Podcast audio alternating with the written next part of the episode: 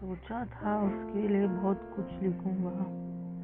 सोचा था उसके लिए बहुत कुछ लिखूँगा, पर वो उस काबिल ना निकली।